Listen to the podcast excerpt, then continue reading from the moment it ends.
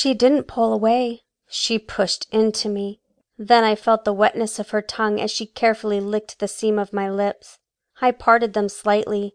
She took the invitation and pushed her wet caress into my mouth.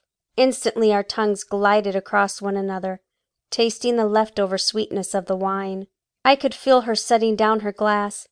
My eyes were closed and I memorized every second of the kiss. With her hands now free, she wrapped an arm around me and pressed on the small of my back. With her other she laced her fingers through my hair at the back of my head.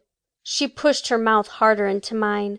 I instinctively began kissing her with more passion and lust. Even though we began to roughly explore our lips, there was something soft and gentle about the kiss of a woman. Maybe it was just my long and awaited anticipation. Maybe it was just Veronica, or that it was my first lesbian encounter. But that kiss sent vibrations through me like nothing ever had before.